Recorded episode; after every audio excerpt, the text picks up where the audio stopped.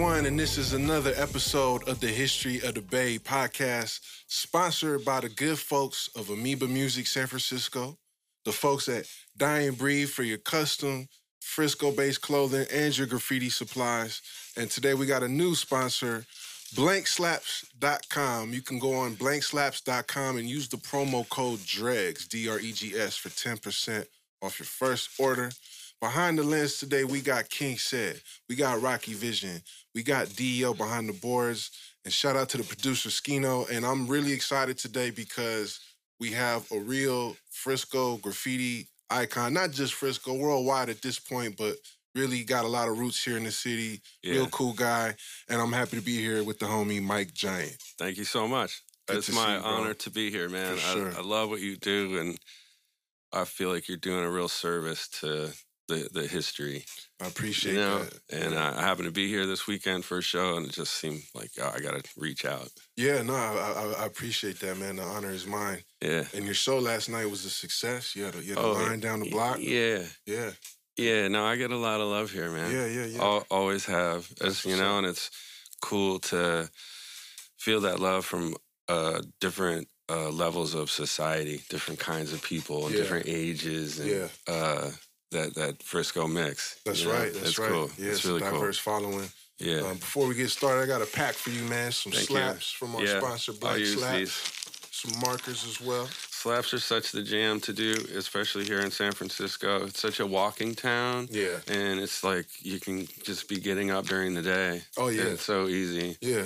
you know? And whenever you got time to kill, you just kick back and Yeah, we would. Uh. I was talking about that last night with some young graffiti dudes that we would hang out at uh, Casanova Bar and a few others down there, and uh, just have drinks and stuff before we'd go writing. But we would be uh, writing on stickers Yeah. before we'd head out. Yeah, yeah, yeah. I I was always into the stickers, almost to a ridiculous level. you Yeah. know? yeah. Really, but you, you know, just because it's like it's not proper graffiti, you know. I mean, you know what I mean? Yeah. Is is not It's like not catching a tag as- with a yeah, yeah, marker a and you're, you know, it, Yeah. it's different, but it still counts as far as I'm concerned. Like personally, I would always look at the stickers. Yeah.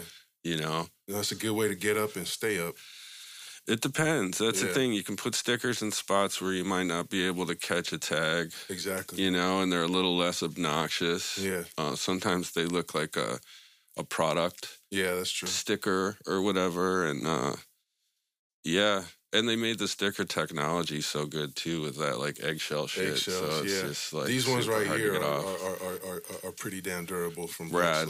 Yeah, that's what I would think. I mean, it's 2023. All that kind of graffiti equipment stuff is like on point. Yeah. no it's so competitive, you well, well, speaking of that, let, let, us go back in the time machine, man, before Fun. all that. I love going back in the time the way machine. back, back to the beginning. You you told your story several times, but it, Sure. it, it started in upstate New York, I believe. And, Oh yeah, and then out to yeah. Born and raised in upstate New York. Parents got sick of the crazy winters. Yeah. Terrible blizzard, I think, in '78, and they were like, "Man, we need to check out the desert."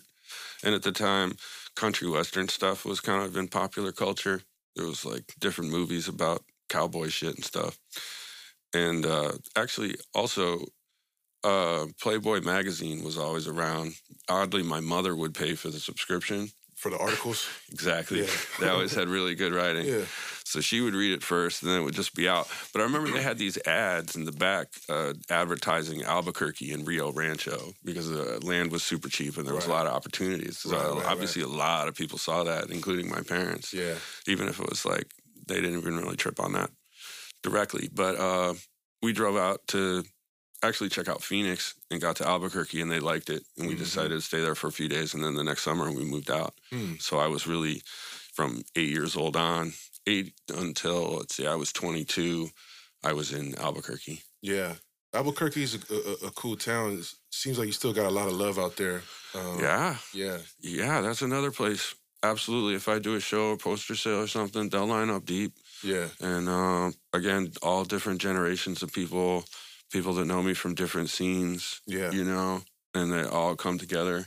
Yeah, I don't know You know? about when you were growing up, but I, I've been out there a few times on some music shit and some other things, and and and they have their own scene there that people don't really know about with Yeah. the graph and and, Yeah. with, and with the and the raps and the music and all types of stuff. They have their, their own culture.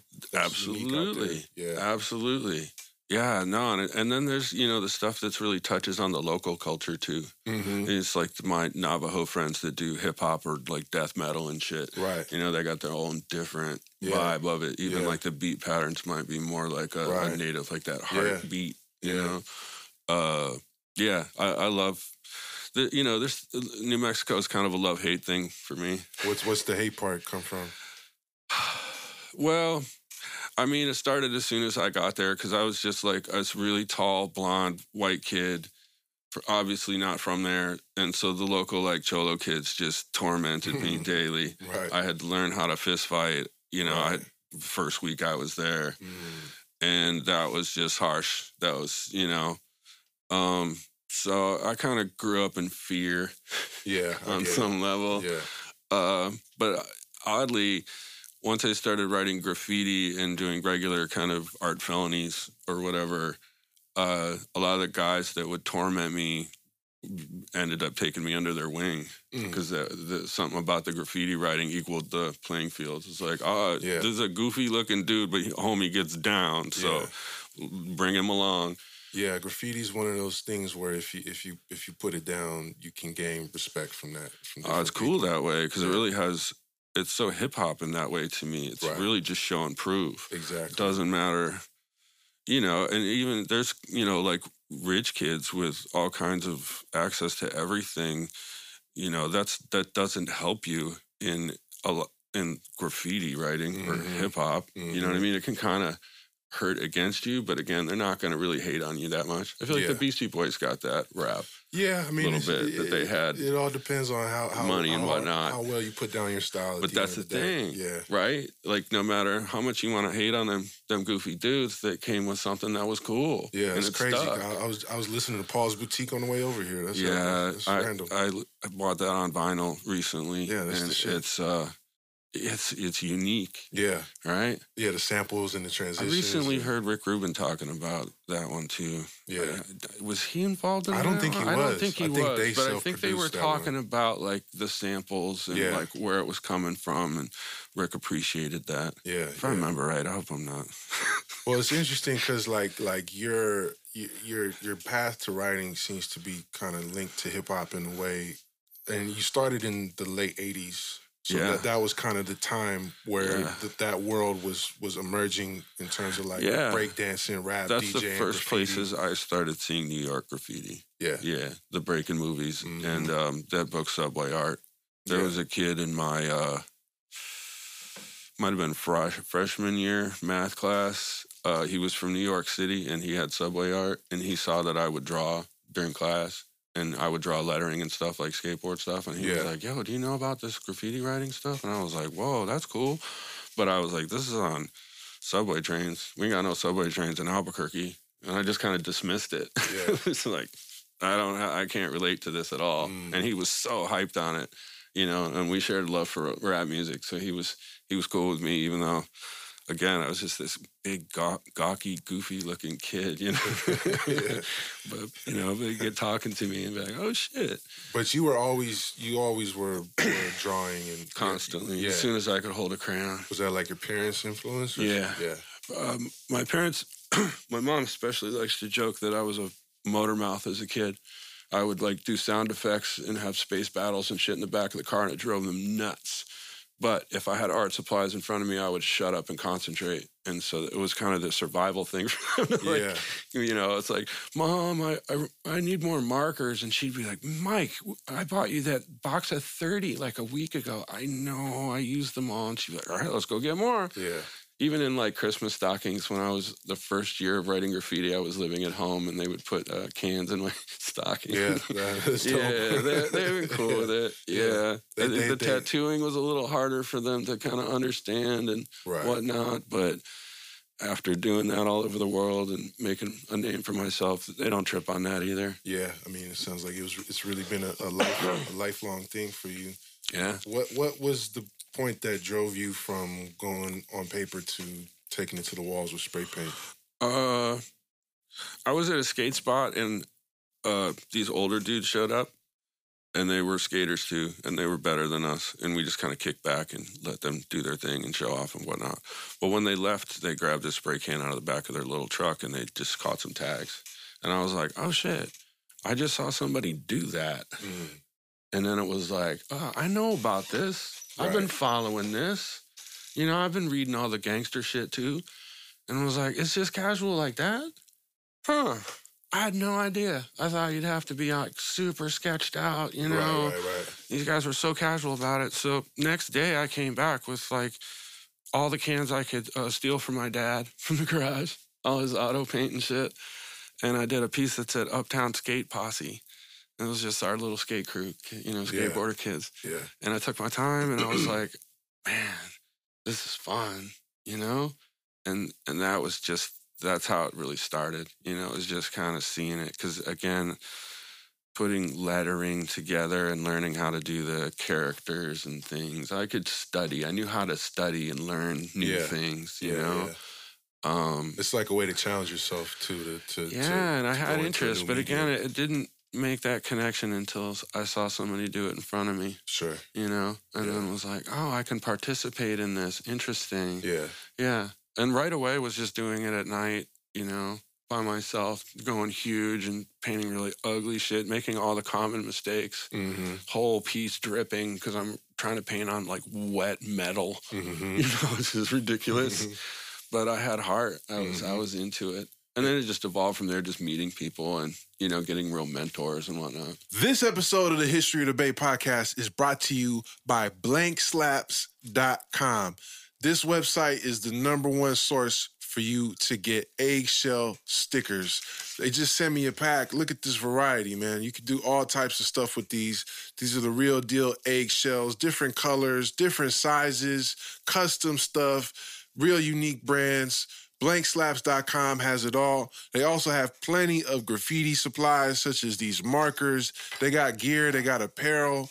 These stickers are really dope for anyone who's looking to do some writing, some bombing, or even just some casual art. Have something around the house, have something fun to work on, and make a great gift. And if you use the promo code DREGS, D R E G S, that will give you 10% off each order. So make sure that you go check out blankslaps.com, tap in with the promo code DREGS, and get you some of these high quality eggshell stickers as soon as you can. Check them out, give them the seal of approval, and we appreciate them supporting the History of the Bay podcast. And did I hear correctly that you had a battle early on with the local crew called PBT? Yeah, yeah. No, that was a. They were just neighborhood kids. I think they had older brothers that were maybe in real gangs. Uh huh. Uh, and I just didn't vibe with them for whatever. I didn't vibe with a lot of people, to be honest. You know, and yeah, these kids. Uh, one of them pulled a gun on me. I was painting a wall in the neighborhood at my friend's house, and his parents were like cool with it. And I was doing a nice thing, and these kids rolled up like three deep and were like, "Yo, give us all your paint." And I was like, "No, what are you talking about, dude? There's witnesses. There's people here. What are you thinking?" You know, like no. And I just kept painting. I didn't even. I didn't give him nothing. And then the kid pulled the gun and was like, "Yo, I'll shoot you, motherfucker!" And I was like, "No, can I cuss? I'm sorry." Yeah, yeah, yeah. But course. Yeah, anyway, yeah, yeah. Um, I was like, fucking do it. Really? You're going to shoot me right here in front of all these people over some spray cans? Like, bitch, go steal your own. What the fuck? You know, it's nothing. I, I don't know why I was cocky even. yeah, I just wasn't. I was older and I was way bigger than them, yeah. you know? And I was like, nah, you ain't using that gun, fool. Fuck you. You know? And they just talked shit and I just kept painting. And I think they kind of crept over near the, the crate of paint and I made a fist. They're like, all right, you want to set this off? I'm ready. Let's go then. You know? And they were like, nah, fuck you, fool. All that shit. But yeah, yeah. So then, you know, the next stuff I did on the freeway, I was like, yo, fuck you, fools. You know? Nice. Suck it. You Yeah. know, bring it. I'm on the freeway. What are you doing? you know? yeah, Yeah. That, that would happen. that's that's that's definitely part of the game. I fuck the one time I got arrested in Albuquerque, uh, the cop took my paint into evidence, and then I saw on the arrest report that he only put one can down for evidence, and he had like thirty cans and like two crates or whatever. And so I called his uh, sergeant and was like, "Hey, am I entitled to get this property back?" And he was like, "Yeah, actually, that's a real issue. Let me get back to you." And the, the guy that arrested me, and this was just like two days after the arrest, was like, "Hey." You need to come to the station right now and get that paint. I'm not waiting 15 minutes. And I was like, cool. He was, he must have gotten in so much trouble. Yeah. And he had to physically give me all this paint that I had stolen, you know, and put it back in my truck and was Yeah. like, I better not see this shit on the freeway. And I was like, tonight, I see your name on the freeway. And I literally wrote his name. Shout out to officer. I wish I could remember his name. But yeah, that's yeah, that was kind of the thing with graffiti. It was such a public thing. You could Yeah, be like yeah. specifically like, fuck you. Challenge people, yeah, Yeah. stand up for yourself. And they're not, you know, the consequences were, were way different than they are now, too, right? Yeah, that's the thing. When I got arrested, uh, I think they had still by that time made graffiti vandalism in particular an automatic felony, Okay. but mine got dro- dropped to a misdemeanor, Misdemeanor, in the yeah. in, went in court. I ended up doing seventy five hours community service, Right. seven weekends. Right, no right. big deal actually. Yeah. It was actually those are great stories. That Yeah. that was fun. Yeah, right. I know community service is like hang out with a bunch of other writers all day and go around. I was hanging out with people that did sketchy shit. Like Oh, were I you told, doing like side of the freeway community Yeah, we were, do- we Oh, were okay. doing like picking up trash on the highways and like schoolyards and stuff. Mhm. And all the dudes were in for like battery and drunk driving and stuff. Cause they would ask me, What are you here for? And I'm like, Oh, I write graffiti. And they're like, Oh, damn, you're the graffiti dude? Like I did all the graffiti. Yeah, And I was like, no, I'm one of like maybe 200 people doing it, you know? And they were like, wow, they really busted you for that? I'm like, yeah, yeah, I'm here with you guys. yeah, yeah, yeah. But we would just kick it. We Right. had drivers that would let us drink 40s in the van. right. Seriously. He'd be like, yeah, I can go in the gas station, get something to drink if you guys want to. Yeah. And one of the guys came back with a 40. And we were all like, wait a minute, what? We can drink 40s? And he was like, yeah, he just said. And then, yeah, the foreman was like, yeah, I said whatever you can get in the gas station. Wow. We were like, hell yeah, we're to go back in real quick. yeah. If it rained, we would just sit in the van all day and just drink and talk. Yeah, that, that's not much of a deterrent to, to stopping graffiti right there.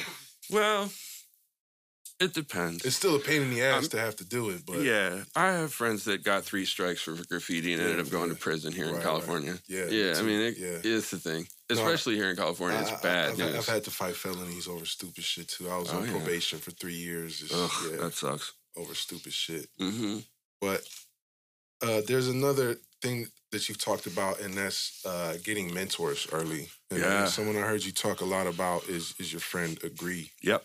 And Rest in peace. Rest in peace. So, yeah, God bless Rich. Richard Castellano, So he moved to uh, Albuquerque, from, from uh, Brooklyn, And down you- by the Verrazano Narrows Bridge. and that was because his mom got in some beef.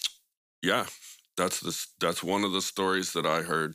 Um, that she she was an alcoholic and she was mentally ill, and supposedly she got into a bar fight and broke a pool stick over a lady's back that was connected to we could have been bikers or mafia Mm. but she was told you fucked up bad you need to bounce because it's not going to be cool for you Damn. and you may be threatened. Um, uh, their my buddy Rich.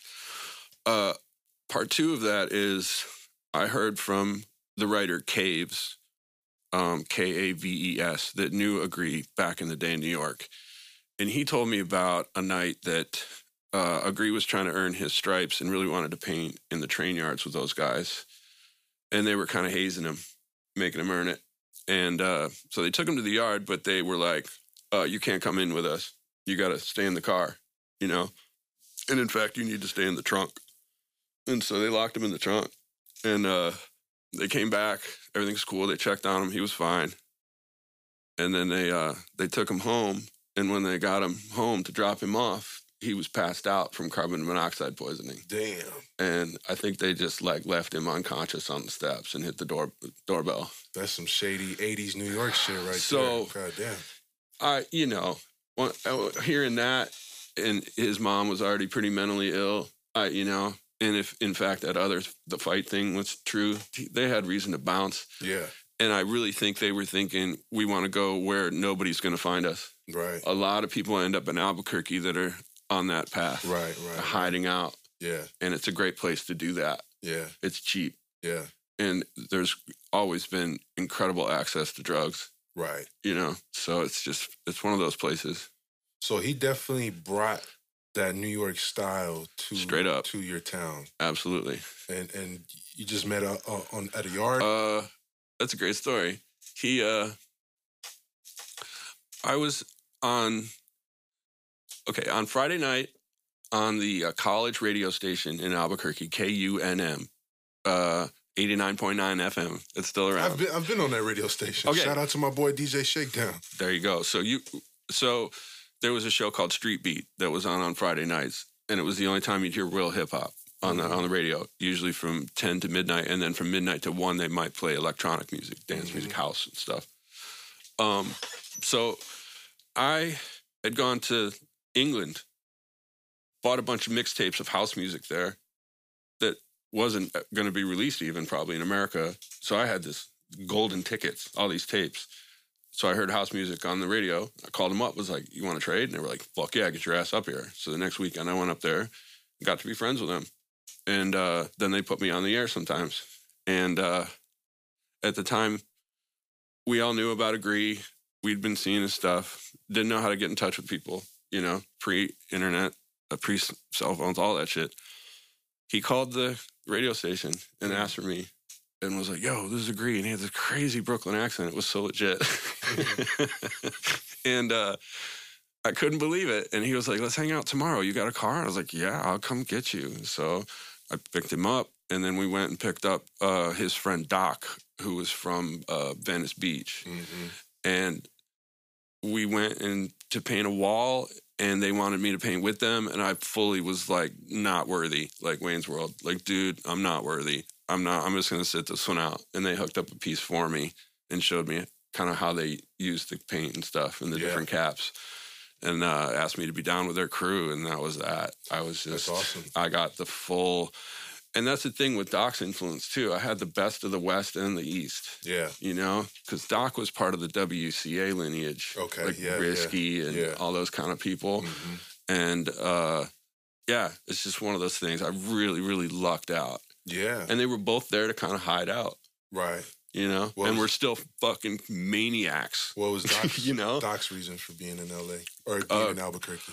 Cocaine. Okay. I think he was selling coke Mm. and uh, he had a rap, a, a uh, s- you know, he was going to get in some trouble. And his father knew a professor friend at the University of New Mexico, uh, I think in the photo department, and knew that Luke had interest in that.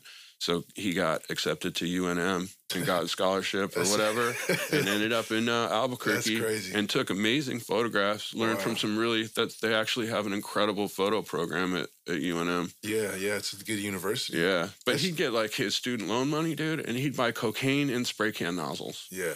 like all of it, sounds, and then he would just sell us caps for change for money through Yeah. for until he got the next check. He had it so down, dude. he was such a maniac, but a terrible, scary person, violent, and yeah.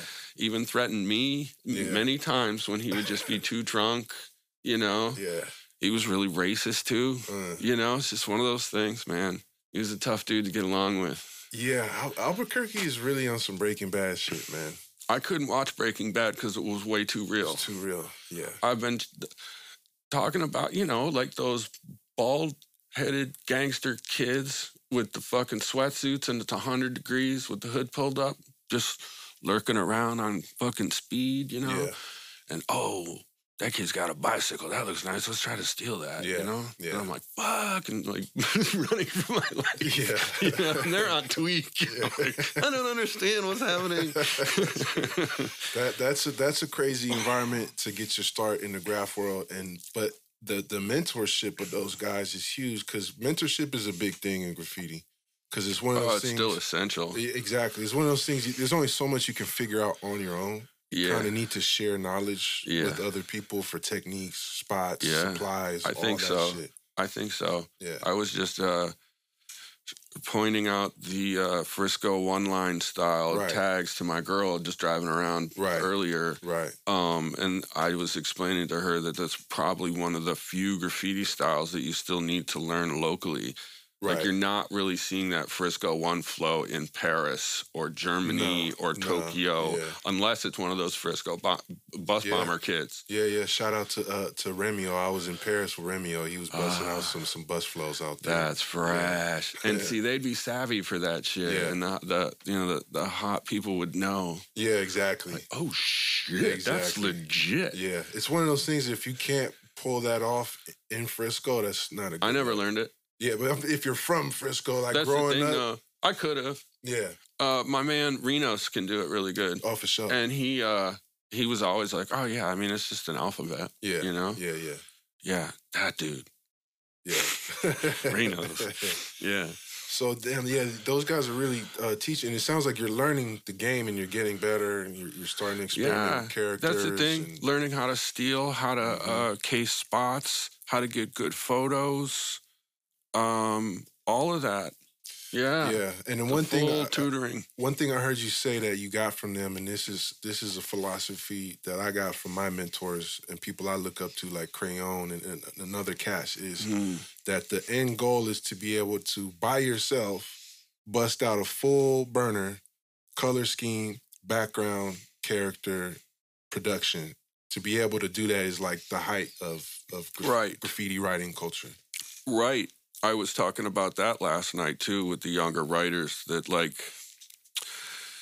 you know, you can do a throw up over a tag. You can do a simple style over a throw up. And then as it levels up to, you know, up to a full wild style production with characters and background illegally at night. Yeah, exactly. And that's yeah, where we were yeah, in 93 4 after the earthquake in 89 and the pits were still Yeah. open when i moved here in 93 and uh, bless awr was really the one that was showing us what the fuck was up. Because you know we'd show up sometimes to do like a simple style over a wall at throw-ups and bless had just done a full wild style burner. Yeah, and you're like dude how? Yeah, how you know but then you're like well he fucking did it yeah. obviously it can be done possible, so yeah. now we got to step this shit up yeah, it's a good way to challenge yourself to, Yeah, to reach to but he that that's the thing that's kind of i don't know he's kind of i don't think he's underrated i think people know about bless and how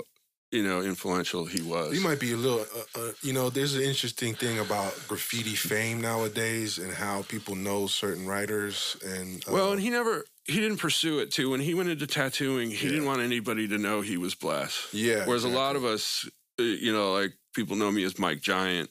You know, I ca- I definitely kept the association. yeah, you've adopted a public persona, I guess. That was a real yeah, issue once we started tattooing right. because it was like we knew that part of our clientele draw would be from graffiti writers that knew about us and we had rep in that scene. Right. But do we want to include our graffiti name in our our new business? yeah, You know, Yeah. so some did and some didn't. yeah, You know, in respect to either, you know, I don't really give a shit. no, for sure. But uh, it's it's interesting that way.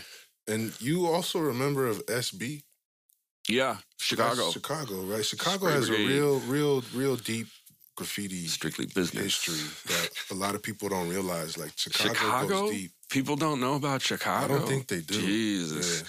I even had the best of both worlds in Chicago because I was Yeah. also in DTE from Northside. So I was in a crew from Northside and Southside. Mhm. And they're vastly different. Yeah, Still Puerto Rican right. through and through. And you know? uh, and um, at least in the worlds that I was rolling through, like the the writers in Chicago, a lot of them were yeah, Puerto Rican. yeah, for sure. Yeah. And Zor, Zor is Fucking Zor. Yeah, Yeah, dude. yeah. Zor put it down out here for a long Yeah. time as well. Oh yeah, he rolled through Albuquerque. Him, Rafa, and Agent, and uh, destroyed and racked so much. One of the craziest craziest uh, chases of my life was with Zor. hmm Oh my god, yeah, that dude's great. Yeah. he uh, he, and- he was cool because he showed me the way of flaring a tag so that the flares always go out away from the center Yeah, versus a flare that might go always up when you're reaching to a, t- a high spot. Right. or like that. Philly style where they'll flare up and they'll flare down Yeah, with like the yeah. wickeds and whatnot or whatever you call them. Yeah, Um, yeah, Zor had that flare style, so it just was this like clean little Zor in the center and just flares off every direction. hmm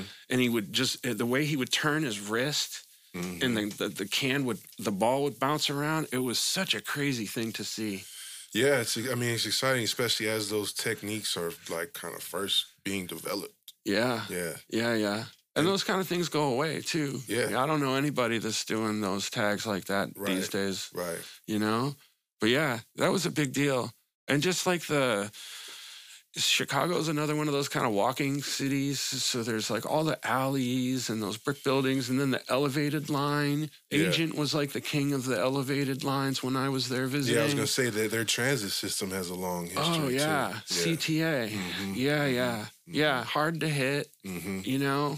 Um I remember going to raves in Chicago and you could see your breath because it was so cold in those like warehouses and everybody all the dudes were packing because everybody had beef but everybody was there to like do ecstasy and dance with the girls so they kept it cool. Right. but i'd look around and everybody was You're like, packing. Oh shit. yeah, even from a kid from Albuquerque, like yo, some of us are packing, but not Yeah, yeah. everybody, you know. right. So uh, Baltimore was like that too. Sure, we would yeah. joke, you know, because a friend would be like at the bar and just be like, put his pistol on the counter, Right. casual, and then just put it back, and everybody would laugh like. Oh shit! And then they'd put theirs up, and he'd put his up, and he'd put his up, and he'd put his up, and you're like, "Damn, I had no idea."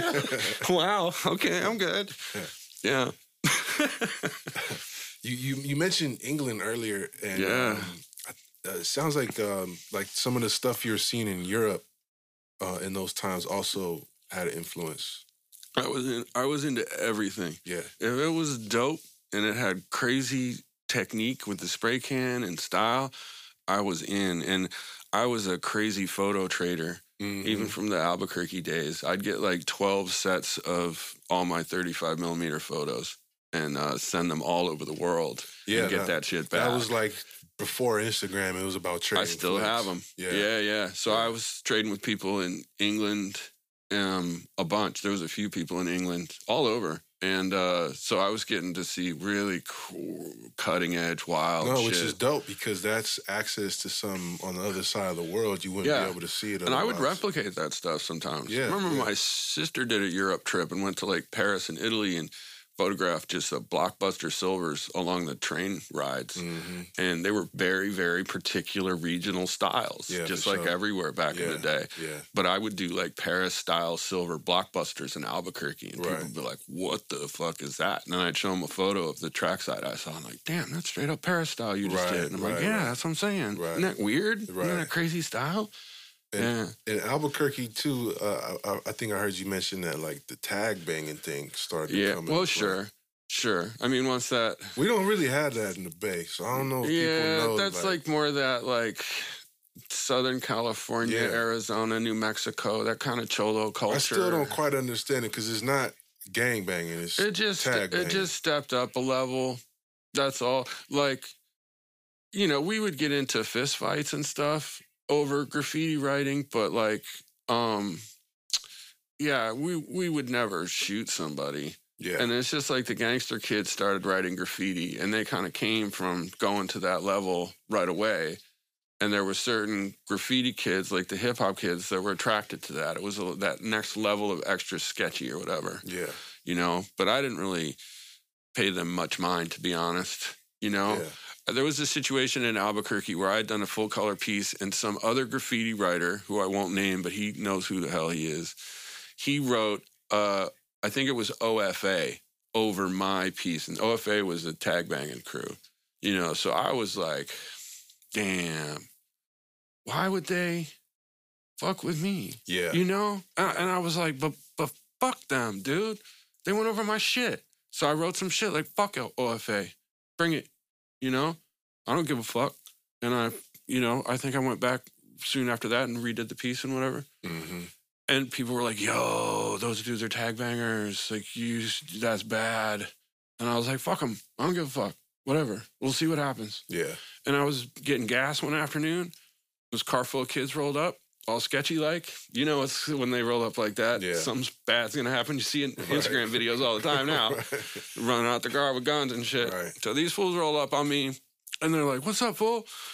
You know, we're OFA. You got beef?" And I was like, I don't know. Do I? Did you guys go over my piece?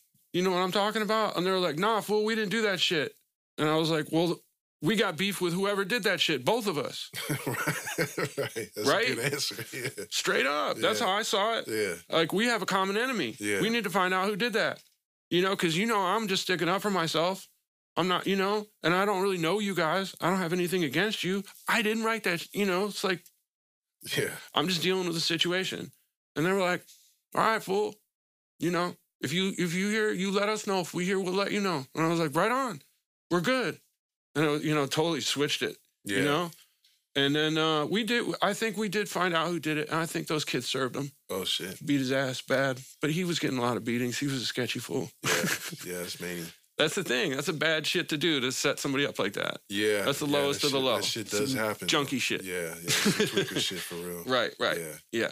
So what what brought you to San Francisco? Think skateboards. So you were you got the job while you were in Albuquerque? Yeah. And you were working for them from there? Yeah, they How asked did- me to do some freelance for them. How did they get in touch with you? I was working at a skateboard shop and I In ordered all the skateboards. Ah. Yeah. So I, I remember just one afternoon talking to the, the sales guy, I think, and was like, hey, man, I could sell more of your boards if the graphics were better. The kids Mm. like your brand. And frankly, I could draw better than what you're offering. Mm. And he was like, fuck you, fucking send some drawings. And I was like, is Xerox is fine? And he was like, yeah. And I was like, give me the address. I'll send them today. Mm. And I did. Manila envelope. They bought uh, like three or four letter type things, you know, Yeah. to use as stickers and whatnot. And then uh, I it just kind of continued from there. I was started to work for Tribal right Mhm. around that same time. Mhm. And then uh, they invited me to meet them in San Diego at the ASR trade show. It's like the big skate trade show back then. And I met everybody. They gave me ecstasy for the first time. You know, had a great fucking time. and uh, offered me a full time job doing graphics for them. Fuck. And at that point, they thought I would just stay in Albuquerque. How old were you? Mm, 21. That's a hell of a job 22. offer to get at 21 years Well, old. that's the thing. I was in, I think, the fourth year of college. I was on full scholarship, architecture program, program, art education kind of stuff was what I was taking. And, uh, you know, I could have just stayed for another two years, got a degree and whatnot.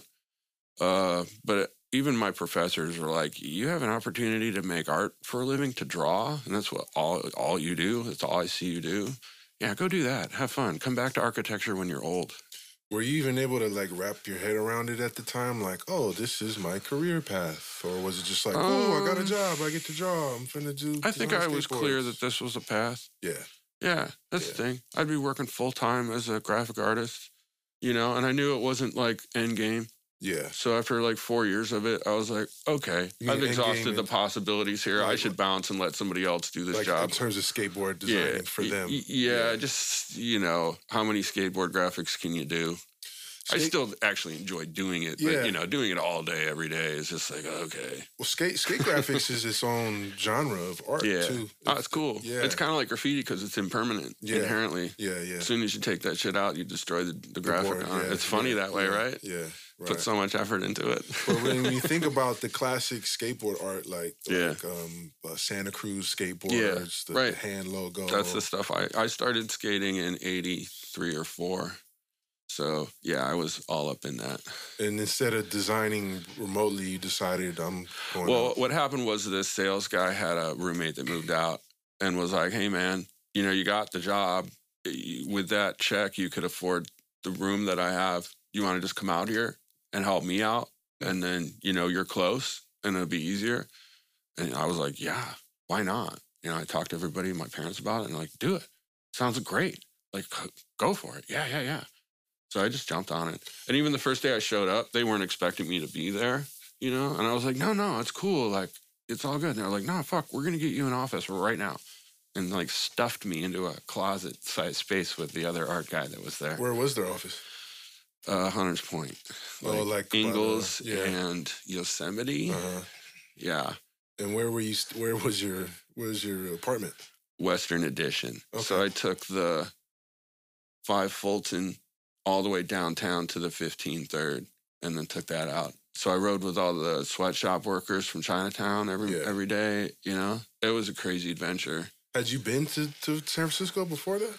No, Wow. no. I heard all about it because I had skater friends that would come up and like literally sleep in Embarcadero. Oh yeah. You know, you know Yeah, all that. that's when all I was shit pointing was that out to my girl today. Yeah, yeah. That was a whole thing. that EMB. cracking back then. Yeah. So when I got I got here in '93, EMB was just about done. That's At a- least that yeah, that real yeah, moment. that phase of it. Yeah. Yeah. Of the, the worldwide skate mecca. Yeah, yeah. And it's such a shitty place to skate, oddly. Those fucking bricks Yeah. with little wheels. Well, yeah. After they put the um tho- those crazy little barrier barriers yeah, on there too. yeah, yeah. I mean, Yeah, now it's bullshit. but Yeah. yeah. Even back then, I was like, wow, all all this fuss over this, huh? It's just kind of I came cool. from Albuquerque. We had miles of ditches that were Yeah. like these crazy half pipes for miles. yeah, yeah. You know what I mean? So yeah, stuff like that. We were like, no, this would not be the hot spot in town. I think it also has to do with just the scenery, the right Yeah. there on the water, and the you, they didn't get hassled. Yeah, That was the thing. It was there, a was big not- open. there wasn't much else going on. No, down there especially on the weekends because all the workers are gone. Right. Yeah. right. So you must have tripped out when you got to to Frisco, and because in '93, this is the heyday of of local rap. This is the heyday of graffiti. Man, it's yeah. like crazy. You have people Yeah. from all over the world coming to to paint Right. in Frisco, Yeah, skateboarding, Yep. the art scene, all these things. You must have Yep. been like, "Fuck yeah, this is." That's the thing, This man. This to be. city was the mecca on so many levels. You know? Yeah, And now when I roll around, those are gone. yeah, yeah. It's a trip, yeah, man. it's a trip. And I'm just so thankful that I was here in the 90s to see all that and experience it, you know? Yeah, And the good and the bad, you know? yeah, off top. It was one of those things, but man, yeah, it was just so popping. I remember every night you had to decide what you wanted to check out, whether it be a rap show or a metal show or a breakdancing battle or a house party, Yeah, you know? Oh man, it was just so much happening. yeah. It was like a big ass playground. Yeah. Yeah, Yeah, the whole city too, yeah. you know? When when we, when you saw the the graffiti scene coming from Albuquerque, were you like, oh, okay, I'm I'm about to jump in this and Oh yeah. yeah, It was a step up for sure. Yeah. It was like, oh fuck. But I did have great teachers. I did have good technique. hmm I did go big. Hmm I went uh, bigger than people kind of did usually in Mhm. California. I noticed. I was, yeah, I jumped right in, doing it. At, and and and again, like you're saying, like people like Crayon yeah, and seeing, you know, vastly different style than Yeah. what I had ever seen between Los Angeles and New York. for sure. You know, yeah, yeah, the Bay had that, yeah, that other style. You know that that that funk or the the funk versus new wave. yeah, yeah, yeah. Yeah, yeah. That's what that's around I the was- time all that shit was cracking off. Some of that new wave stuff I was really feeling. Mhm. I was in BA with uh, Neon, hmm you know, and he did a lot of that. He was Yeah. a pioneer in that, and uh, yeah, I was just uh, that's the thing. It was such an interesting city and place, and you know, and even the East Bay had different styles. Oh yeah, yeah, you yeah, know, definitely. yeah. Like uh, Gigs was a guy I remember Yeah. a lot that fucking just burned all the time, Yeah. and that wasn't like crazy intricate. It was just like really sweet letters. Yeah, Yeah, and that was like a styles. whole different thing. yeah, Yeah, and I was lucky to be in Cruise from the East Bay too. right. Yeah, because I would go out there every weekend, take Mhm. Bart out, and like Bukue would pick me up, hmm and we go cruising around. And I remember he would just be rhyming while we would be yeah, driving, Yeah, and didn't think anything of it. Was just like, oh, it's just something he did. And then later on, he ended up touring and doing that for a living, and it's still like that dude, you know. yeah, and yeah, for sure. I just, I just thought it was funny. It was just Tion rapping, you know. Yeah. But I should have been taping that shit in the backseat, man. You know. Oh man. and you got to experience uh, Psycho City. you know, Yeah, it was the first place I went to when I moved here. It was the place, one place I. People told me it's where Haight Street meets Market Street, Yeah, and I lived in the Western Addition, and I filled up a backpack with paint, and I hopped on my skateboard, having no idea how to navigate the hills, and just thought, oh, Haight Street, I just need to go down Haight Street all the way to Market, and didn't realize it's like straight down. So I made the rookie mistake and got going too fast and had to ride it out right into Market Street. Almost got hit by a car, a bus, had to bail on the board at the railroad tracks, jumped over a car on the over the hood, rolled. People clapped because I didn't die. You know, that was like, and it's, it was right out of a fucking movie. It'd be a great scene to do in a movie because I literally, on my hands and knees, I look up and there's Psycho City. yeah, yeah, yeah. And I just almost died. that was crazy. Bombing H Yeah. Street. And then you're looking up at this crazy graffiti. Got Yeah, and it was levels of it, Yeah. you know. Yeah, there was a lot of history there Yeah. because some people were able to get really up high somehow right. in Those certain runners, spots. Yeah. Yeah, and it was just like uh, every crew from the Bay had something there. Sure. Yeah, Yeah. that place. And even by the time I got there in '93, it was already kind of coming down Right. because they had that like, was it a rock steady? Thing or they had like a meeting at Psycho City. think I've seen the maybe pictures, yeah. 91. You're right. There's yeah, lots of pictures like, because the cop cars got tagged. Yeah, yeah, And the cops are just like, what the fuck? And, Yeah. You know, and everybody's just like, there's just, there were hundreds of people. Right. Yeah. I think there was a picture. That's the first time I saw Grime. He has a, like a wild style grime piece across his back. And it was Mm. this kid with this shirt pulled up. And it was like, oh shit, that's crime. Mm. Crazy. Yeah. yeah. I think, I think he was there. He'd, be, an, he'd be a neat guy to talk to as yeah, well. yeah, for sure. Yeah, definitely. for sure. Yeah. Um, and uh, I've heard you talk about how uh, Jace was someone who really Oh, put you yeah. on to the freights. Yeah, And- and- Jace, he put me onto a lot of things, man. How'd you guys meet? Uh, I think through uh, soap, Okay, I was gonna ask about soap too, soap and Felon and Jace. because that's the whole Baltimore. Uh, that was yeah, that was from- those were my first partners when I got here because I think I was trading photos with a kid uh, SMK back east, and he was cool with soap and would send me photos of soap pieces, and so. You know, I had like an address or a phone number or something when I first moved here. I had like three numbers. Mm, And I think, I think if I remember correctly, uh, the first place I painted, other than Psycho, the first night piece was in the uh, the upper end of the Duboce Tunnel, okay. and Soap showed me the ropes of how the trains come in and out, and there's timing in between, and you can hide against the walls. Yeah. Um, and that was like, it's still my favorite place to paint in the whole world. Oh man. It's magic in there, I, man. I'm still It's, like, heartbroken that it's timeless. buff. It's. Forever. Yeah, but that's the thing. When I was in there, I was able to see all those twist heads, no, no. and Mars was doing stuff back then. that there, was all there, there were times I would just walk through there just just yeah. to drink a what was beer. and what was the look around. shortcut? Yeah, So you didn't have to climb the hill if you Yeah, knew. yeah. all the heads knew. yeah, That was a nice walk through Yeah, there. Crunch, exactly. crunch, crunch on those Yeah. rocks. yeah, Yeah. And that was a big deal to hold down the entrance and the exit. right. You know, so I always tried to have a piece at the entrance and at the exit, as close right, as I could, where the trains were going the slowest. Right. But if people went over it, I had to go back within days to reclaim that spot. Yeah, there's a lot of You know, competition for That's for, the for thing. spots But I re- that tunnel in particular, yeah, yeah, I've had so many fun adventures in there. I've had sex in there. I've seen dead bodies in there. Mm, All kinds of shit. Yeah. Man, we used to go down there and there'd be like a crew of like 30 fucking graffiti writers with boom boxes and 40s yeah, having a literal party in Chilling. the middle of the tunnel just Yeah. doing pieces. yeah, No care in the world, yeah. you know? Yeah, it was a magic place. Yeah. Yeah. It still is. Yeah, It's just, you know, Yeah. like the place itself is still interesting. sure, It's yeah, still fun yeah. to take people down there and they're like, Mike, the train's coming. I'm like, you just got to get sucked up in the wall. And they're like, no shit. And you can just reach out and touch the train as it zooms by at like 60. it's so scary. yeah, totally. Uh, what what was uh? Because I, I know a lot about Soap's work. I don't know lot, too much about him. Oh, yeah. himself. I'd love to talk about Bill. He was my dude. He was a, a, a, flawed character. Yeah, too. He had uh, substance problems. He was a lifetime alcoholic. He was a terrible womanizer too. Mm. He would get into all kinds of beef with women. Um, those are he, those are kind of common problems for a lot of graffiti writers. it's one of those things. Like he just was a player, man. Yeah, I think he might have been a sex addict on some level.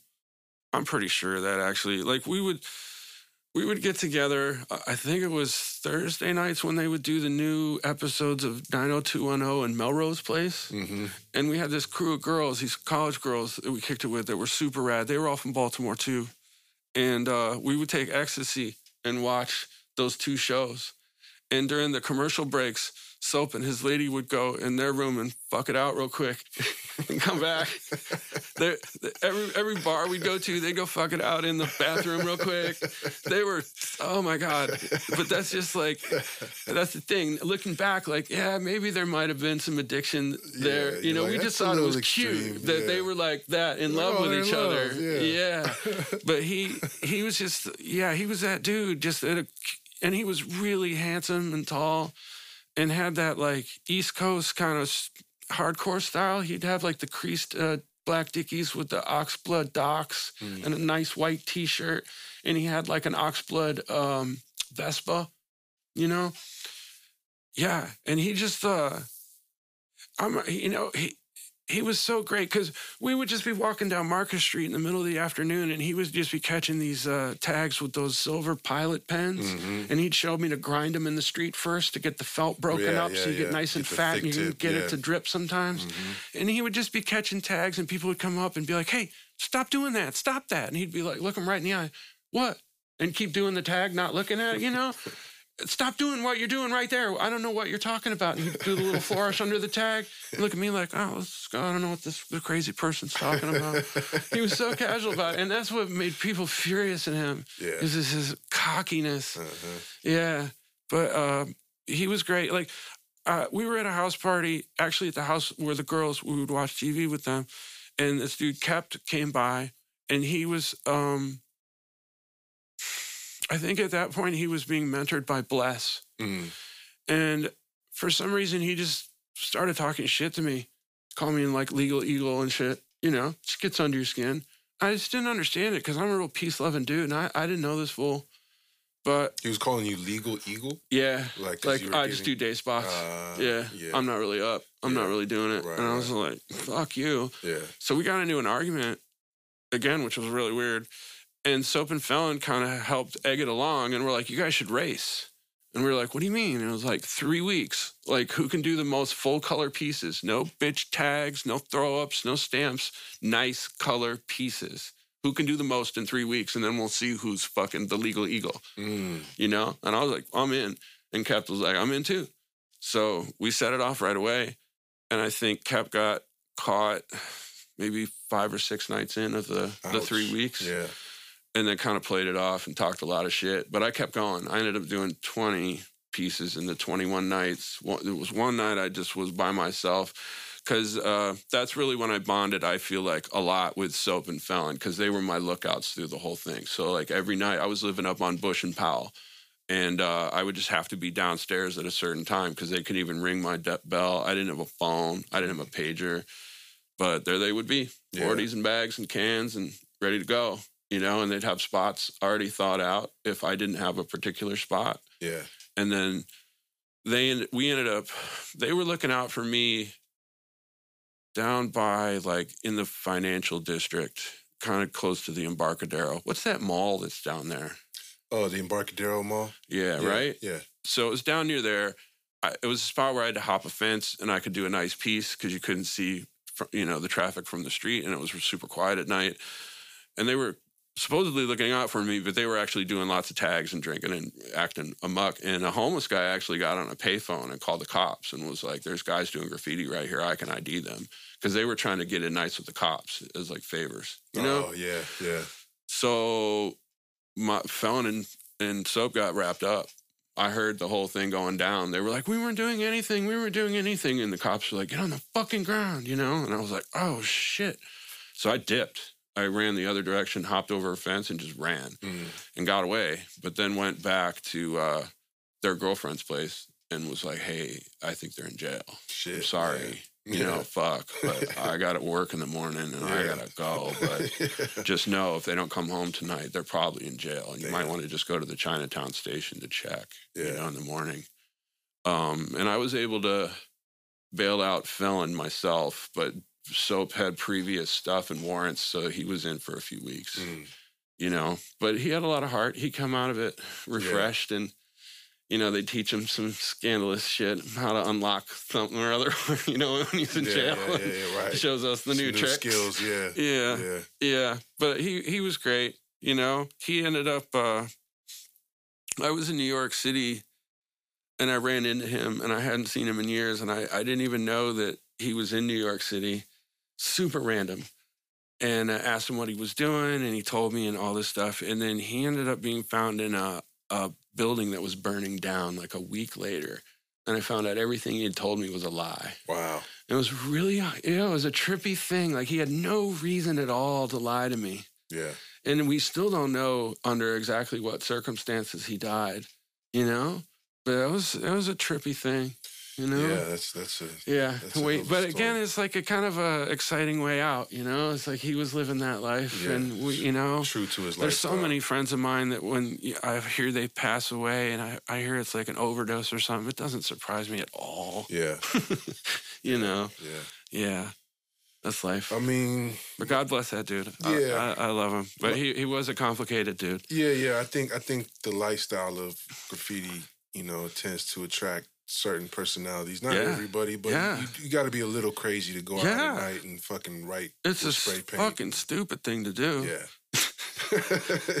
really but it's you know it's addictive Yeah. and it has this whole culture and people you know you, you get respect within this culture that's earned and I think oh man that's going to sound sexist but it seems like men need that you know Uh, it's like a, that, it's a good way uh, to challenge yourself, or see deal with you adversity, see where you stand and i'm not much of like a mma guy yeah, i'd rather flex on you with a spray can yeah, yeah, yeah. yeah. you know than wrestle It, it's it can be a destructive lifestyle, Certainly. but it's also way more positive and productive. It can than a be. lot of other It shit. can be. Yeah, If- yeah, there it's it's neat that there's so many people with real mental health problems, and the graffiti writing is really the thing that's keeping them uh, Yeah. alive and, it's an focused. And yeah. yeah, even like uh, Jace, you know, I think he always conceded that graffiti saved him from a life of actual crime. yeah, He was doing some wild shit back in the day, and then got hooked on graffiti and was like, "Oh, I'll parlay that energy into this." yeah. I know a lot of people who have those Yeah. kinds of stories. Yeah, yeah, yeah, Yeah, yeah. Every every time with him was an adventure. yeah, So fun. Just in terms, even just in terms of alcohol like consumption, how much we would go through. Yeah, on just like one mission to the uh, East Bay to do trains. he's spoken about that pretty openly. Oh, it's wild, bro. yeah, Yeah, yeah. It's like almost every time I'd look to the left or the right to see where he was in the freight yard, he'd be peeing. yeah, and none of just it, drank so much and beer. none of that's water. Yeah, Nah, nah. But that was the thing with him, especially. Like I, I loved hanging out with him and painting with him. But if I wanted to, I had to paint freights. I had to, you know, it Oh, was yeah, just he. yeah. He wasn't really. In, He thought doing walls was wasting paint. Straight Yeah, up. it's interesting. The, the trains really seem to call certain people like Yeah. people. Oh, it's nice, trains, though. Man. You ever gone to a train yard Yeah, the middle of the yeah, night? It's just so quiet and peaceful. Some peaceful and about you, it. the the sounds of the action of the painting and stuff are really enhanced. or sitting in the yard and watching watching oh, shit sure, roll by. that's fun too. Yeah. yeah, Like the um, I used to love the auto cars, the holy rollers we call Mhm. them, Yep. and they have that like perforated metal, the Yep, little holes and yep. rows, and when you spray it, it it kind of goes. Right. Right. Yeah. and I love that sound. Yeah. Something about that with a fat cap, and you just in the you know because you're usually kind of out away from stuff too in the weeds. Yeah. It's, it's in the cuts. Usually. Yeah, yeah, Yeah. Yeah. And Jace knew where all those cut spots Right. were. Right. Yeah, we we did an adventure down to L.A. one Memorial Day, I think. And I just remember we got caught in the worst fucking traffic coming home, like deadlock in the desert for hours. But uh, I think he painted trains with a few guys like damn near 24 hours. You know, like I remember they would come home in the morning and they'd refuel, eat and stuff, get some coffee, and then you were like, "Oh, we're going to this next yard. You want to Yeah. come?" And I was like, "Okay." Yeah. And then it would be like midnight, and I'm like, "Okay, I'm, I'm back. We're back at the house." And they're like, "All right, we're going to this place now." And I'm like, "Okay, now I'm I'm done. We did we did four yards. Yeah. I'm not frit dude like you guys are. Yeah, I'm No. gonna chill." That's a different kind They- of yeah, they right go there. hard. Yeah. But that's kind of the thrill of it too, is the adventure of all the different yards. I remember the Yeah. Denver yard being exciting because it's like 30 lanes across. Mm. It's like the main hub, you know. So those, that, yeah, and the train yards in Europe too are super fun. Oh, transit in, in Yeah. Europe is the next level. Out Yeah. there. Yeah. Yeah, yeah, sketchiest shit I've ever done. Yeah. Yeah, London Transit. Oh, yeah. They don't. Yeah, the. Brit Rail trains, the Yeah. suburban trains I was able to hit. right. Yeah, that we the uh, metro, the the silver subway trains in London were eluded us a few times because they had to be parked in very particular places. If they were doing maintenance or something, they would park one off to the side, and that's when you had to jump on it. But you would take like a bus and a train.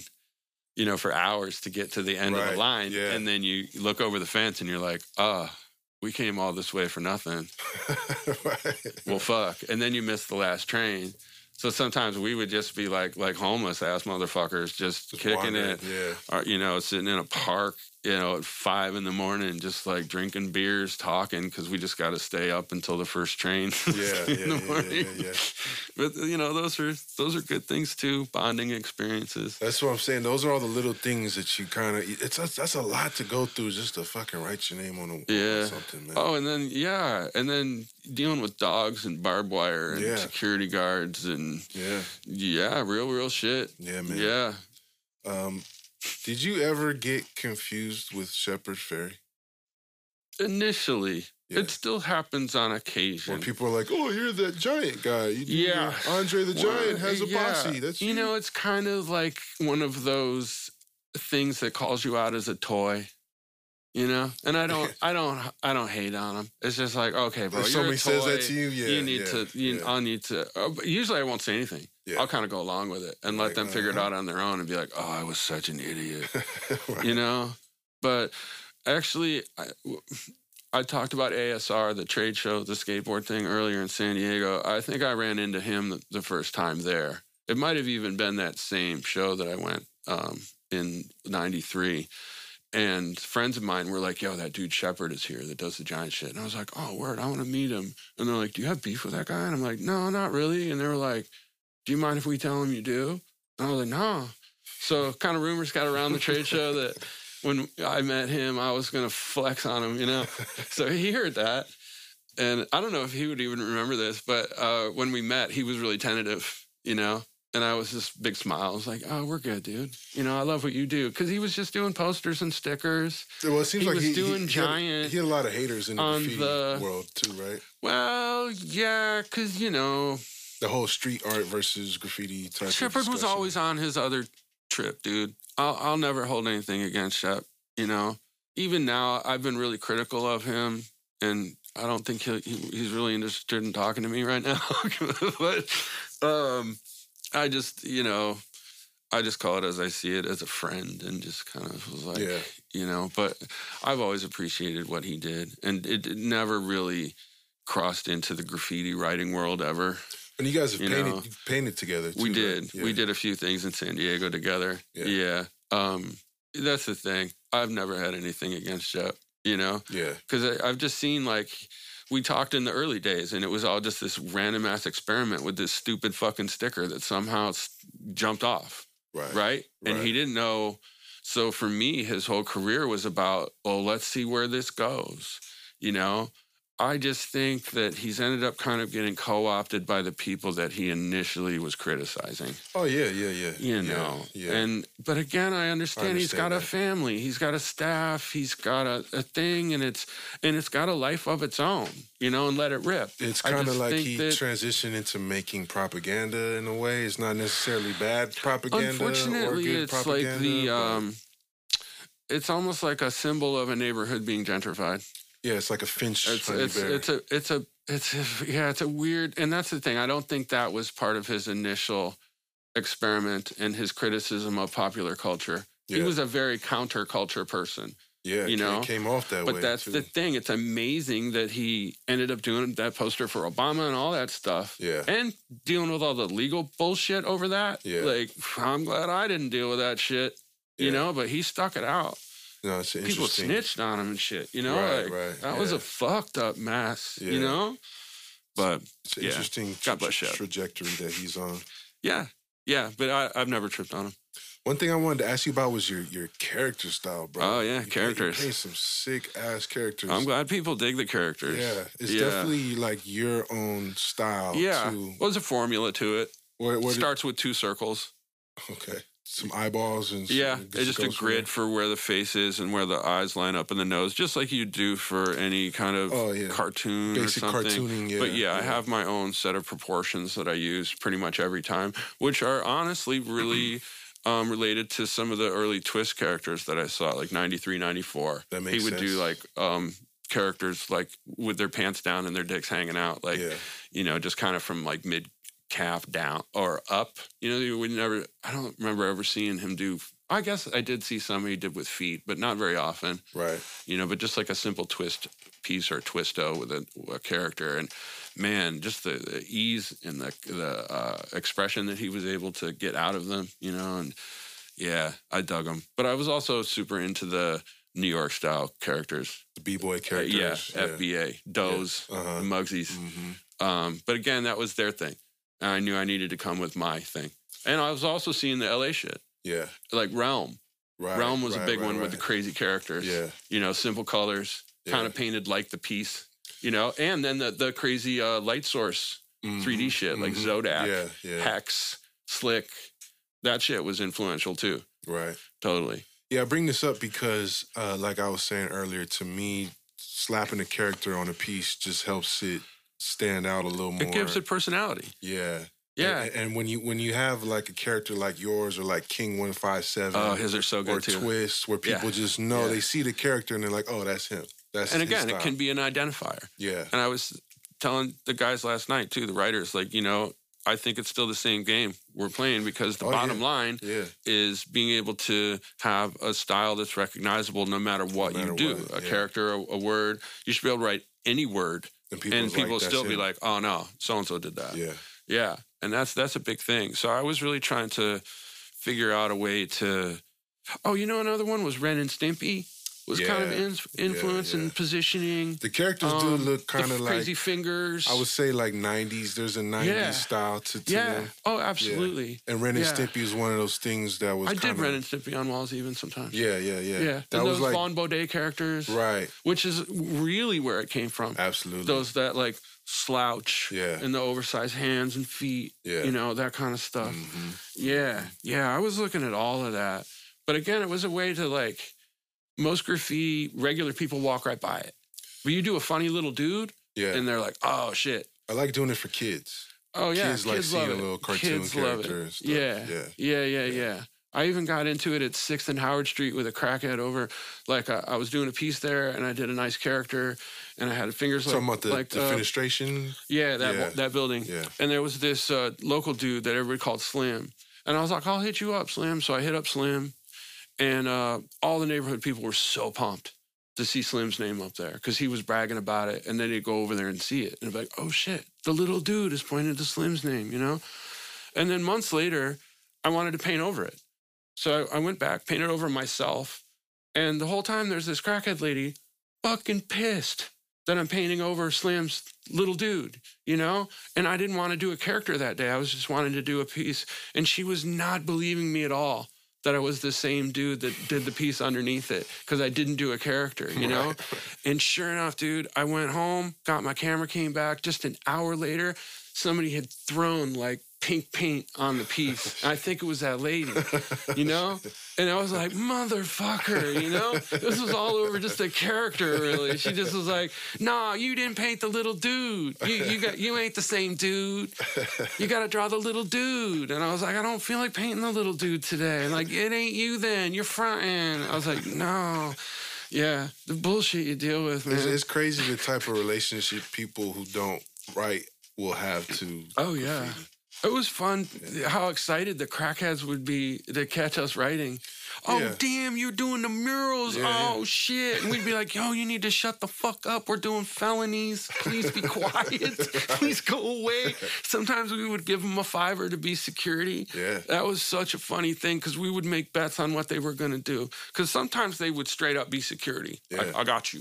And they'd, they'd keep an eye out, you know? Yeah. Uh, most of the time they would just scurry off and go buy "Oh, a rock you, and be like, here." I'm out. Yeah. and then sometimes, yeah, they would want to jibber jabber and shoot the shit with you. And you're like, can I give you money to leave? Yeah, yeah. You know, because you're blowing up the spot right, Right, now. right, yeah. That used to happen all the Right, time. Right. Yeah. Just the, the madness out there. As you're, you're as you're writing, you're designing, you're what what like you have a strong work ethic, bro.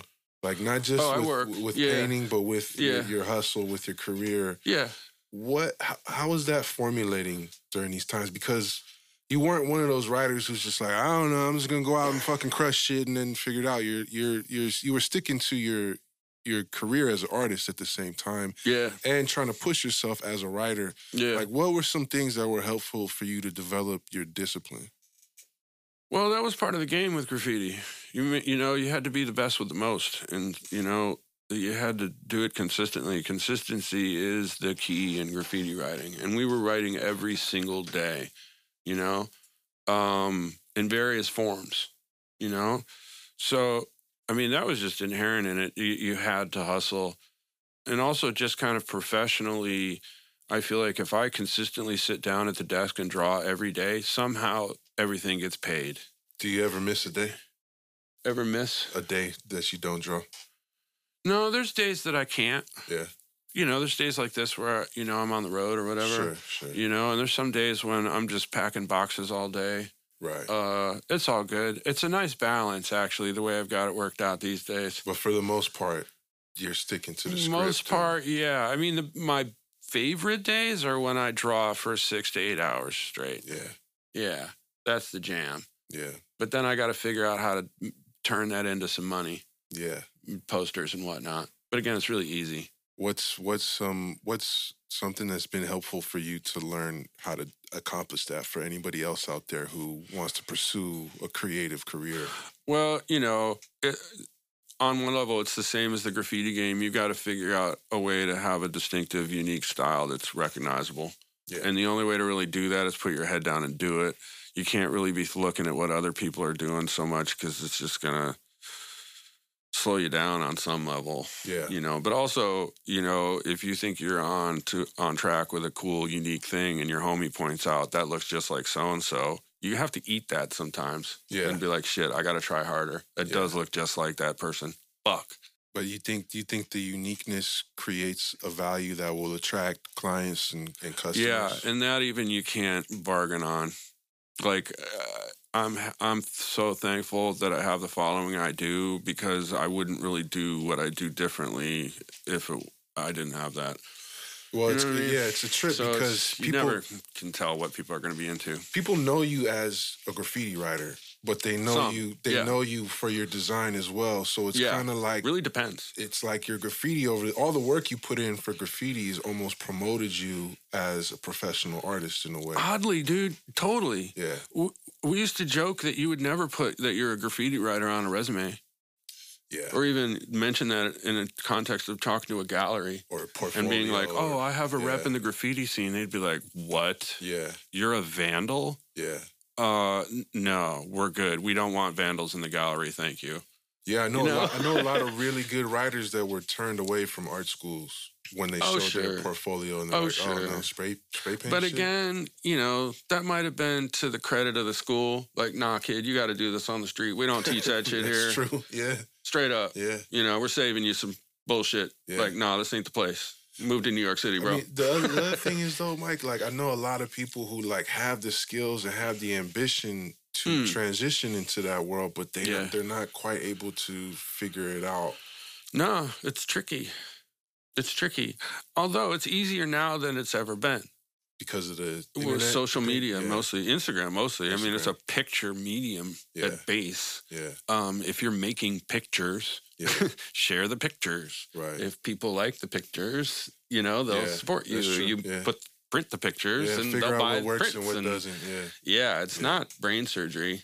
You know, When, when you started transitioning into this the space of like tattoos and fine art and and gallery shows and Yeah. stuff, did you encounter uh, any haters or any resistance or people like, oh, you're selling out or or, or not so much. people understood what what you were going for? And I was always on a different trip.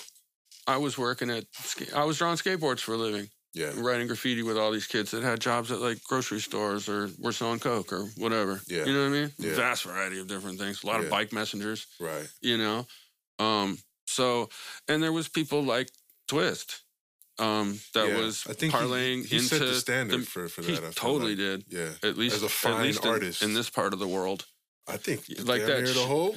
well that's damn near. well I that's the thing europe's had writers in museums they were way far ahead of actually that's true. Yeah, they were showing the New York writers when those New York writers weren't getting any play in the Right, states. right, when right. the museums were like, no way. those types of Like, yeah, but in, yeah. in Paris at the you know Palais, they were like, yes, bring it. Yeah, yeah, yeah. Yeah, Um, but that show that Twist did at Yerba Buena, yeah. I think in '93 or four, that was fucking huge because we were all like, "Damn, a fucking real graffiti writers up in this shit." And Yeah. look what he did. Yeah. It ain't just graffiti on walls. He did like all this stuff. The bottles. He showed his like jacket that he had customized so he could steal paint better. yeah. He did this huge Buddha that was like top to bottom in one of the rooms there. You know, and his uh his lady um Margaret yeah. Kilgallen Uh, Slaughter. Meta, Meta, right? Right. Yeah, yeah. She had a bunch of different Yeah. uh, aliases, but yeah, she did incredible work in there too. Yeah, And that's an you know that was a because she played in the graffiti game too, but on her way. It was very Right. folky and right. but so dope. I get, So I, I get, I get so much inspiration out, out, out of out of seasoned writers who've been able to parlay that into the art world. Yeah. Like whether it's like Doug with Morning Breath. yeah. Or, or- oh, he's had such a cool or- career. Yeah, Yeah. it's cool to see that. All right, all this shit is as we're talking about. Yeah, it's destructive. Yes, it's crazy. Yes, it's this. It's, but if you stick with it, it can really take you places. It can. But it kind of, you know, again, it's maybe not the graffiti that's taking you places. It's more that like mentality and that drive to be consistent and to know that you have to strive and it's competitive and then you take that into other places. Yeah, and that's what I was asking about because I see obviously you, you know you take this shit seriously. You're you you Yeah. because I'm the same way. Yeah. My hustle, I, I look at like getting up. Like I gotta get up. I gotta Yeah. I gotta bust a plan. I also gotta live in a move. California. It's Yeah, expensive. exactly. That part. That part. I'm very conscious of That that, though. Like yeah. you know, it's nice here, but it's more expensive. So Yeah, I gotta, facts. I gotta hustle. I, I gotta work every Yeah. single day. Sometimes, yeah, even lately, like just getting all the money together to pay the bills at the end of the month can be tight. do you ever you do you ever find a conflict between your creativity and the business side of it, where you had to make compromises? No, No. not now. You know, when I was doing Rebel Eight, um, it got to the point where we were having to start making some compromises. You Mhm. know, and I felt like the the uh, owner had to make compromises for business that I didn't agree with, and that's when I had to step away from it. Yeah, I was gonna ask about that too. So Yeah, Josh from Rebel Eight Yeah. was behind Hi-Fi Art. yeah. That was like that was That a was pretty the- sick website. No, that's the, day. thing. That's how we met, and I started tattooing him. So that was Yeah. for those who don't know. That was like that was like the art crimes of the Bay. It that was, was and like it was the graffiti great. database it was uh, online. kind of impartial because he's not a graffiti writer. Yeah, um, but had a really good eye for good style and knew who were the dope people and was just savvy about like getting it. He's like obsessive compulsive, so he's Yeah. just like, I gotta get the flicks, No, I, you know. I missed that site. It was, Yeah. it was dope. But I Yeah. didn't, am I do am I remembering correctly that they kind of caught some heat because somebody used Hi-Fi Art to prosecute writers? oh fuck, I didn't know that. Okay, I don't know. I don't want to throw that out there. I Well, that's the thing though. Once it's out something like there, yeah. I mean, that's the thing with forums. I mean, 'Cause even that's the what they do, right? When- uh, when you get- KUK down, right? Yeah, yeah, yeah, a little bit. When you, when you get wrapped yeah. up, they're gonna they're gonna come with all the evidence they Yeah. can get to say, hey, this is all the shit. This is what he writes, and this is all the different shit he's. Because you're always gonna say, "Oh, that's the only tag I've I only ever did done." that one tag. I'm sorry. my bad. I didn't mean it. Yeah, They're like, well, what about all these pictures and from the- Instagram, bro? exactly. Your whole Yeah. Instagram is you The tagging on Squad. shit, bro. The Graph Squad shows up with the evidence. yeah. Yeah. And those motherfuckers follow graffiti like writers. No, they used to they know the do, uh, 35 they- millimeter photos. Man, That was the red check thing. Remember that? There was, I think it was Oh, a yeah, police yeah, officer yeah. that was had like paint, like in a brush or a roller, and just would have put a red check over your piece No, had- after I- they photographed I it. had so to it I had to do that shit in community service. Fuck yeah! I had to go hack sick. people out. They're like, go hack him out. I'm like, I don't want to hack him out. He's dope. They're like, go do it. Yeah, Fuck. that's right. hilarious. yes, that was the thing. That was the thing. I remember that being a real like, oh shit, we got the attention of the yeah, Vandal yeah. Squad. that- I got a let check. you know, hey, we're looking It's for almost you, like buddy. the blue check on Instagram. We're looking for you, You giant. The We're, red we're graffiti after check. you, man. I never got the check. You never got it. But Okay. that's the thing. I was always, that's another thing with, I think, part of my success. I was never the guy to go super fucking crazy. yeah, yeah, I never used those uh, Etch etching fluid shit, mops. yeah.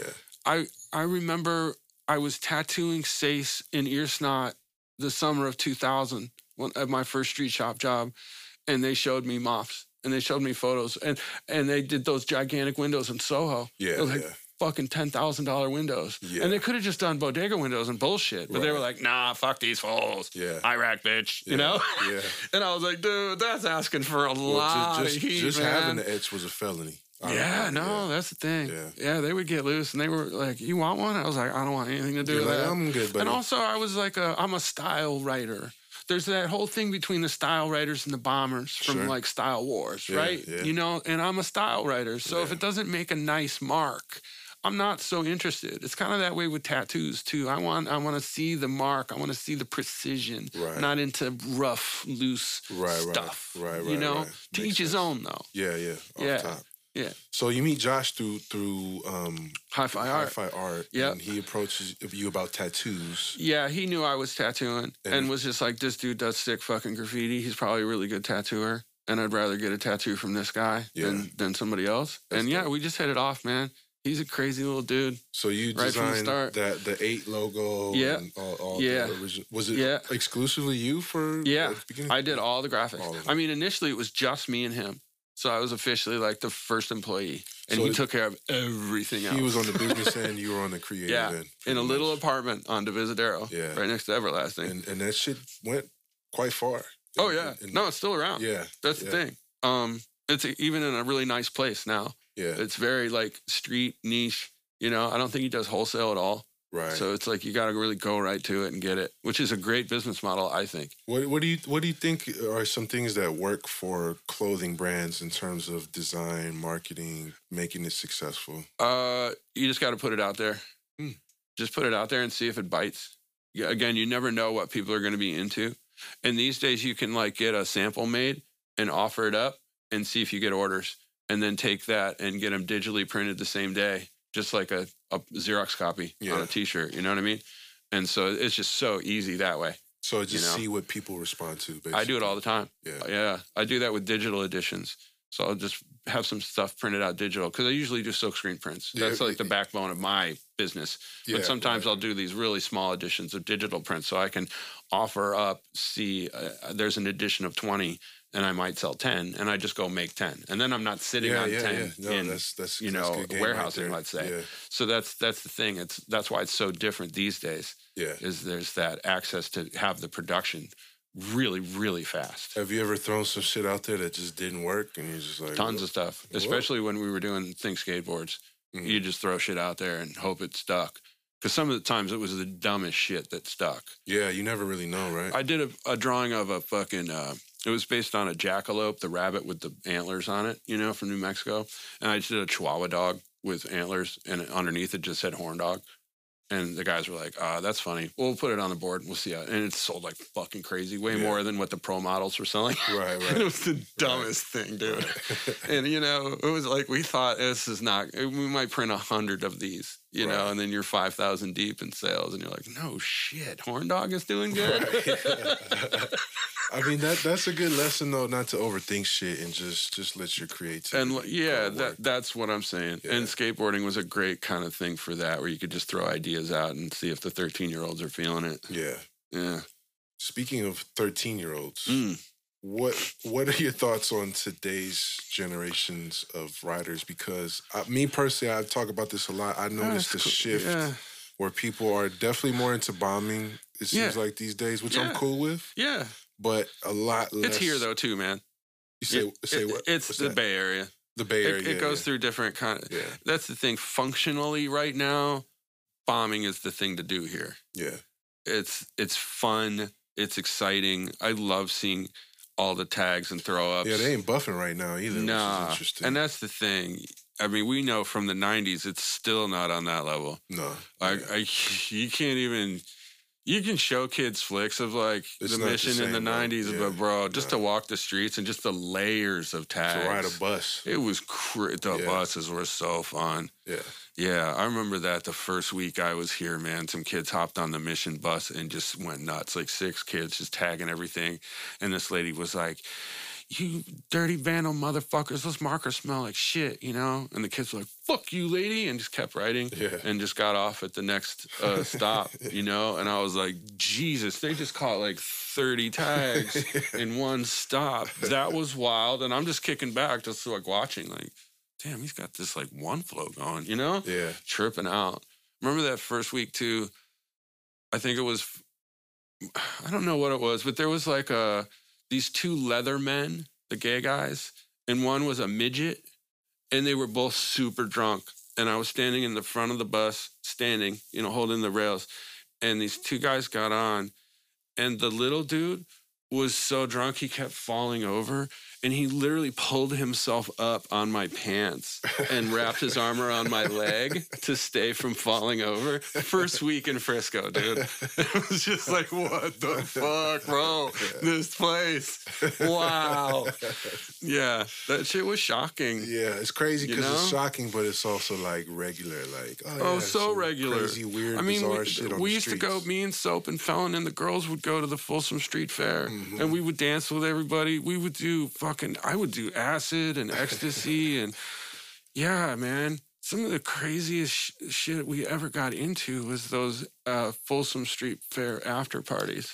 What what made you leave San Francisco? Was it the Um, on one level, I got priced out, as did Joshy. uh-huh. trying to help Rebel 8 grow.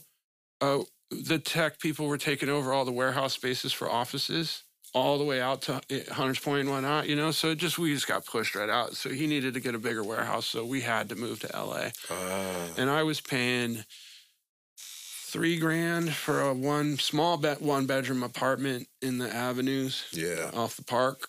Um, yeah, and it was just like, okay, we gotta we gotta move to LA. So I did LA for a year, Yeah. and then I ended up moving to Colorado. Mm. For I was there for five years. Yeah, you've you've lived all around the world. You've traveled. yeah, I mean, I've had world. extended stays. I was Yeah. in Amsterdam like ten months of 2008. I lived in New York City. I lived in. uh I've been to Paris for some really long stays a few times. Uh, London too. I lived a few different times actually. yeah. Yeah, yeah, yeah. It's awesome, man. It's I I think it's That'll open up your perspective. you know it it showed me what it is to be an American. Yeah. You don't know that shit until you go somewhere else and immerse yourself in What- another what, culture What, what do you and think just that is to be American? um this might be a touchy subject, but racism is different Oh yeah. because we're a mix. yeah. Like when I'm in Finland and they're talking shit about the Swedes and the Danes and the Russians, you kind of get it because they're separate countries, they're separate languages, they're distinctively, obviously different cultures, you know. And here it's just like we're, all kind of mixed up. So it's just this different. I don't know. It's just different, Yeah. you know. Yeah. I agree. I don't. I don't. I, yeah, but but it, like um, I like American women. You know, like the way that American women deal with men and we can speak with men and the the the the, the freedoms that they do have. You know, I think it makes for a, more exciting partner. Personally, I know what that might mean. be a bias. Yeah. Uh, but yeah, that's just the thing. Yeah. There's just something about that when I come back. I'm like, oh yeah, American girls are tight. You're kind of a player too, man. You- you- Not, not really. I, I've, but I I've seen I've seen all the names you've hit up over the years, all the different all the different No, girls. that's and- just it though. But that's the you know the graffiti writing's really important to me, and maybe the most important, and sometimes the most stressful situations. And it can be nice to reflect on that person that's special in your life. And it's funny too because some girls hate that shit. Yeah, They see me put them up, and they're like, "Dude, don't ever do that again." yeah, yeah, No, that's not cool. I want nothing to do with that bullshit. yeah. Yeah, yeah, totally. And it's uh, funny too because they'll think it's cool, and then they'll start digging through my old flicks and realize I do that with kind of every girl that I've dated Yeah, over the years, and they're like, "Motherfucker, They're like, stop "Hey, doing that." wow, I thought You this know, was our special Who's thing. who's fucking Felicia, dude? we hit her up like fifteen times. Girl, that was ninety two. Like, "That's my cousin, Felicia." Man, yeah, like relax.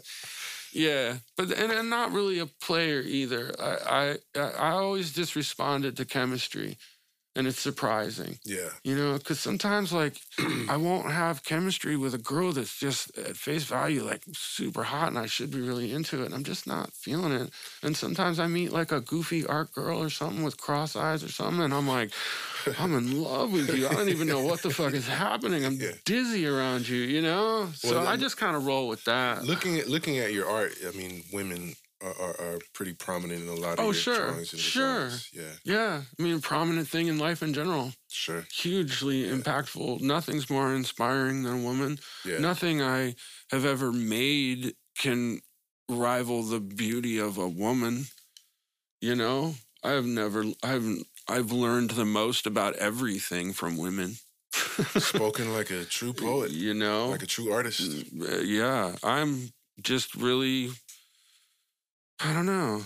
No, I'm same really way. like honored I- by the uh, attention of of of particular women. Yeah, I have a You lot know? of appreciation for women and, and, and their insight and, and their Yeah. you know their feedback, what they respond to, and, and, Right. you know some some of the wisdom that they have, their women's Right. intuition. I think too, like the self-investigative work I've done as a Buddhist really is intrinsically interesting to women. And it's just like, because they're always asking dudes to do that work. Oh you yeah, know what I mean? And Oh, it's yeah, just like yeah. I've been on that trip for a long time. yeah, yeah. You know, I sat in silence for a week a few times. Yeah. yeah, yeah. It's like real that's, shit. that's not easy, and for, that's for fun to be able to talk to them. And I think they like to talk to men that are understanding of those things too. I, I would agree. yeah. Yeah. Man, what, what you, you've done so much, man. You, you've had such a long run at this. You're still painting. You're still drawing. Here You're still there. doing shows. Oh, yeah. You're still traveling. Yep.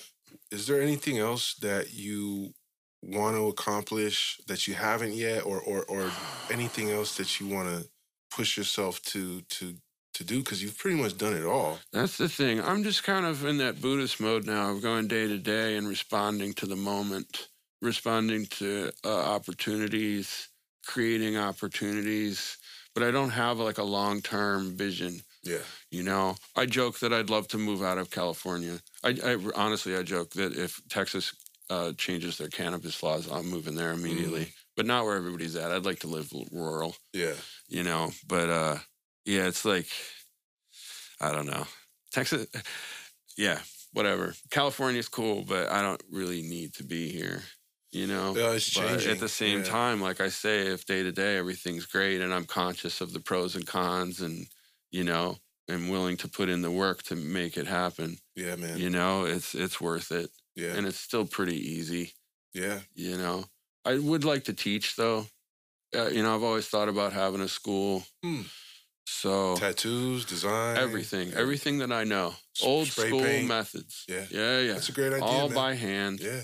And then hire people that can teach the students the, the computer stuff if they need be but i would be the focus would be the old school methodologies Well, which yeah. seems like young people are really interested in Because I was gonna say that that is somewhere else you could take it because Yeah. there is definitely a need to pass the, the traditions down and, and pass Yeah. the knowledge along and help other sure people out. if they want it Because we talked a Yeah. lot about the the support that you had from your mentors and Yeah. your friends and, and your Yeah. parents and, and, and, and girls and all this stuff. It's like that's that's something that I feel like as you really could reach this level of like damn near perfecting your craft, it's like, well, what, what's next? You know, that's next help somebody else along Yeah, the way. Yeah. yeah. And spread the knowledge, keep the shit going. Yeah. type of stuff. Yeah, it was some quote where it was like, if you were really trying to have the most influence, you become a teacher. Yeah. You know, Yeah. that's that's that final level, Yeah. Miyagi. Right. You know, I know what's up. Yeah, I can man. show you how. yeah, Yeah. yeah. but it's casual. Yeah. Yeah, but I, I think that's something in the future. Well, man, I, f- I feel like there's we've been going for a minute. There's there's Yeah. so much more we could talk about. Maybe another sure. episode next time. Yeah, we're back whatever, in man. town. Yeah, We'll dude. Some other stuff we did we didn't cover today, but um, Yeah. it's really a pleasure getting to meet you, getting Yeah. to, to go to your show last night, and Yeah, having you that was here, fun. bro. Yeah, I really appreciate it, man. Yeah, yeah. Thanks, thanks for being on the show. Thank you so much. Yeah, yeah. Let's stay in touch and uh, Oh, we will. keep me posted. Whatever else you got going Yeah, on. I will. I All will. right, Thank right. you. All right, y'all. Mike Giant, History of the Bay, San Francisco, Bay Area, California, worldwide. Can't stop, won't stop. We out of here. Word. Peace. Recognize where you got the game. We got our own style, got our own slang. Northern California is a West Coast thing. This is the history of the Bay. Recognize where you got the game. We got our own style, got our own slang. Northern California it's a West Coast thing. This is the history of the Bay.